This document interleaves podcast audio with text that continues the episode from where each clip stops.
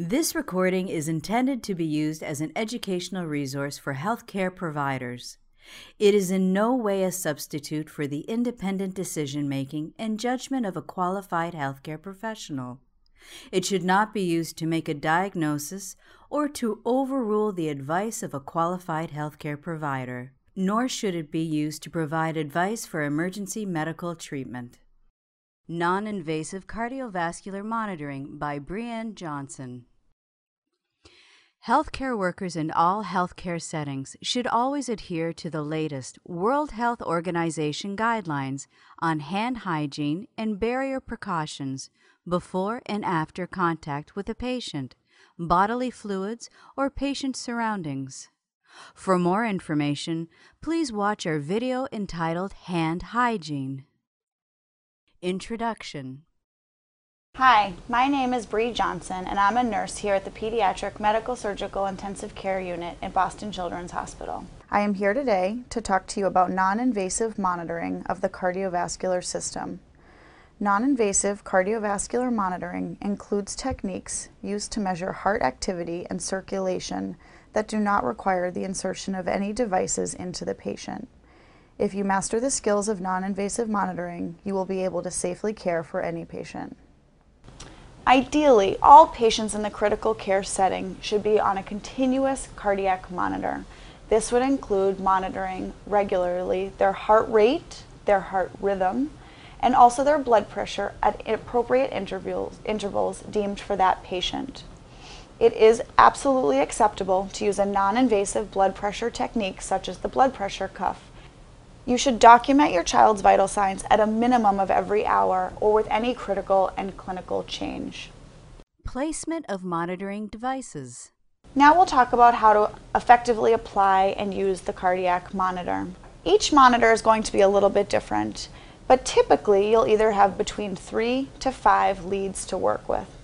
On this patient, you'll be able to see that we have three leads available to us we have a white lead that is placed on the right upper extremity or chest. The left upper extremity here has a black lead that can again go on the left shoulder or anywhere in the left chest region. Next, you'll need a grounding wire, which should typically go on the left lower portion of the child's abdomen or chest. These will all work together to gain an electric picture of the child's heart rate and rhythm. One easy way that we often say to remember is that the white must go on the right, and they rhyme. The black is typically the left upper portion, and in the lower portion is the red. Here we would say red is like fire, and the smoke or the black is always over the fire.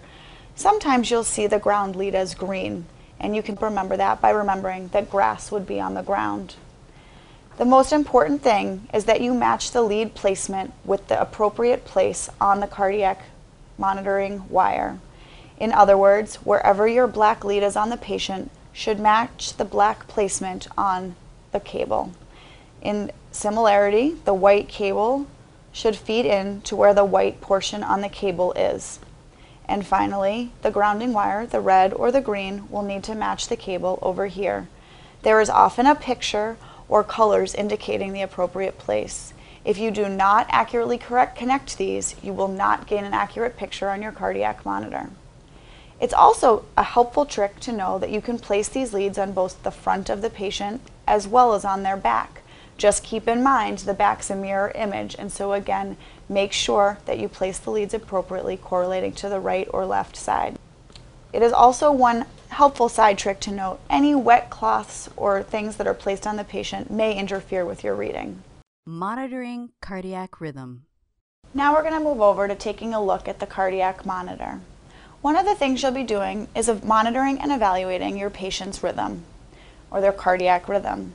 This becomes most important when you want to look at how the arrhythmia or the normal rhythm is affecting the patient's hemodynamics or cardiac output. An arrhythmia becomes critically important if you start to see a deterioration in the patient's blood pressure or their ability to perfuse their body.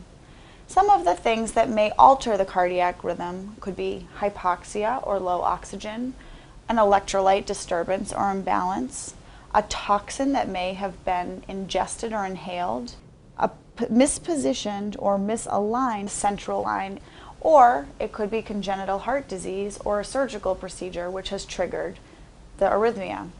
Lastly, you always want to keep in mind that it may be artifact and an artificially induced arrhythmia you see or seeing on the monitor. As a result, you always want to make sure that when this monitor alarms, you assess your patient first. Safety guidelines. So that brings us to reviewing some basic safety guidelines in using a cardiac monitor. First and foremost, you want to make sure that your alarms are turned on. The monitor will be no good to you if the patient decompensates and it doesn't alarm for you. Next, you want to set the alarm limits so that they are appropriate for the patient's age and condition. You'll want to utilize the patient's baseline vital signs to establish what you've set your alarm limits at. For example, as here you can see your patient has a heart rate starting in the 90s, so you will want to make sure that you set a low limit that isn't at 100. Otherwise, the monitor will continuously alarm and you will not be able to use this information to determine when you have a true alarm that's in need of attention. Traditionally, we teach nurses to set limits about 20% above and below the patient's baseline high and low rates. However, you will need to use your clinical judgment each time. Finally, as stated before, if the alarm rings, make sure to assess your patient immediately. You want to determine first and foremost if the alarm is even real, and then determine what your most appropriate intervention will be. Just remember, a monitor is only as good as the person who is using it. Features of the cardiac monitor. All right, now we'll take a better look at the monitor. You'll notice that the top line is the green line. This is going to give you your heart rate and your heart rhythm. At the very top left corner of the monitor, the monitor is going to tell you which lead your monitor view is in. Typically, there are three views. You can have lead one, two, or three. If the leads are placed appropriately, typically lead 2 is the most accurate view that you'll want to take a look at. You can, however, flip through each of the different views in order to get the cleanest sort of rhythm on your monitor. Sometimes different views are useful in gaining different information. You want to choose whichever view is going to give you the most solid tracing. There are basically three main components to the EKG strip or the rhythm strip. Here you'll see first there's a P wave. That is the smallest wave just before the large spike. The large spike is known as the QRS. Finally, after the QRS comes the T. You want to check in your ECG tracing that all three of these are present. If any of them are absent or shaped in an odd fashion, this will help you to identify an abnormal rhythm. There will be some minor variability dep dependent on the child's age or their disease condition. The P wave is important because it will help you identify issues that are originating in the atrial part of the heart. You want to make sure there's a P for every QRS wave. Next, you'll want to assess the QRS wave. This will show you your ventricular depolarization. You'll want to note if that complex is either wide, narrow, or within a normal range. Sometimes you'll see an abnormality with the QRS wave that will indicate something called a PVC, or a premature ventricular contraction. This is actually a normal finding in many children. However, you'll want to note the frequency of these beats, as if there are too many of them, that will become abnormal. Or if there's many right in a row, you'll want to notify someone as well. The T wave will be following the QRS wave. It's the final wave in the ECG tracing. Typically in the view 2, you'll see that as a positive little hill. However, in some of the other views, you may see it upside down, or what we call an inverted T wave. Sometimes an inverted T wave can be normal, and in certain views it will be normal. However, it's important to pay attention because if you're in view 2 or lead 2 and you see an inverted T wave, this may indicate some sort of a problem. Evaluating cardiac rhythm. The best way to evaluate a full rhythm in your patient is to perform a full 12 lead ECG or electrocardiogram. However, this isn't always possible. Typically, a three lead or a five lead ECG tracing that you'll obtain from your bedside cardiac monitor will be effective in identifying whether your patient is experiencing a normal cardiac rhythm or has developed some sort of abnormality.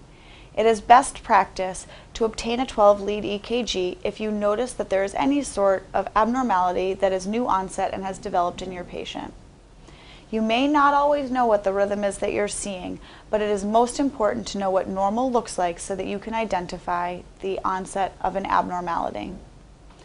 There are a few life threatening arrhythmias that we should take note of. The first of these, that many of you have probably heard of, is called ventricular tachycardia or VTach. You'll notice here that the QRS wave has become quite wide this is a great example of a type of rhythm that looks very regular but is actually incredibly dangerous. Once again, this requires emergency intervention. The child may need CPR and you will immediately need to intervene to try and reverse this rhythm. Next, we want to take a look at something called ventricular fibrillation, otherwise known as VFib. VFib will appear on your monitor like a very coarse and irregular sort of pattern. Once again, this is a very dangerous and lethal rhythm. This is considered a non-perfusing rhythm. The child will need CPR and you will again need to immediately intervene to try and reverse this rhythm. Of course, there is asystole where the heart has stopped completely. You'll notice in asystole that the line for the ECG tracing is essentially flat. This indicates that there is no electric activity taking place from the heart and this child needs immediate resuscitation you'll also notice that the heart rate on the monitor is reading zero. It is also important to note that this is one of those alarms that may go off in your patient's room and will require assessment, and you may walk in to find that simply the child is awake and playing and has pulled off one of the leads. Again, just to reiterate, this is the reason you must always assess your patient first before intervening based on an alarm on a monitor. So overall, as you're assessing your ECG tracing and your heart rate, you want to take note of two things. The heart rate, which is the number in green at the top of the screen, which should also correlate to the pulse, which is the yellow number that is reading off of your oxygen saturation probe. Then you'll want to trend and follow your patient's ECG rhythm and follow their cardiac rhythm to ensure that they're in a normal sinus rhythm or if they've developed a new onset arrhythmia, that you do the necessary interventions to both work that up and rectify the situation. This recording is a production of Open Pediatrics, a free and open access resource for pediatric clinicians worldwide. For more pediatric care materials or to join our global community, please visit our website at openpediatrics.org.